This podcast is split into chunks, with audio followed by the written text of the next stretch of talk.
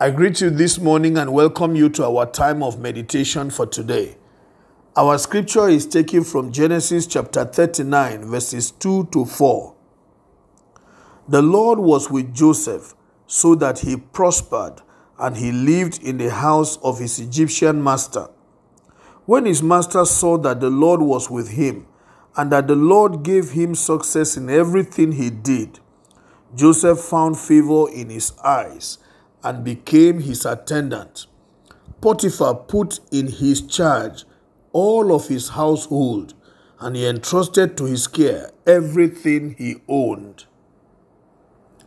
The story of Joseph has continued to leave us with challenging lessons. Joseph epitomizes a good Christian walk with God. Joseph feared God. Joseph loved and honored God in his heart. Joseph was very concerned about the pleasure of God. And God, seeing a young man like that, he made sure he was always with Joseph.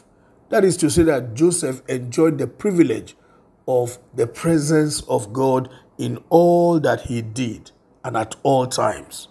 In the house of Potiphar, in a foreign land, before a man who had never known him before, the Bible says clearly that Joseph enjoyed the presence of God even there. That presence made Joseph to prosper and to be successful in everything he laid his hands to do. The presence of God made Joseph to enjoy favor with that Egyptian man, though he had never known him before and he was a complete stranger. The presence of God in the life of Joseph made Joseph to enjoy responsibility in the house of Potiphar. He was so trusted that Potiphar handed over both his own life and the entire family and his estate unto Joseph to manage.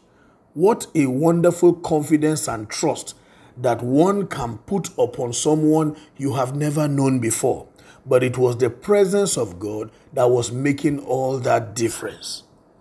I like to say to you here if there's anything you will ever miss in life, do not compromise the presence of God because that is what you need to enjoy prosperity, to enjoy success in life.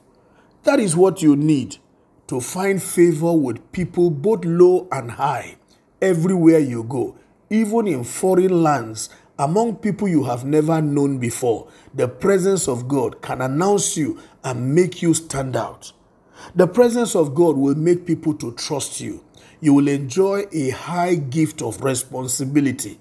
People will give you a trust and they will put their confidence in you because they see a force, they see a power at work in your life that is not ordinary or common. So they will trust their lives into your hands.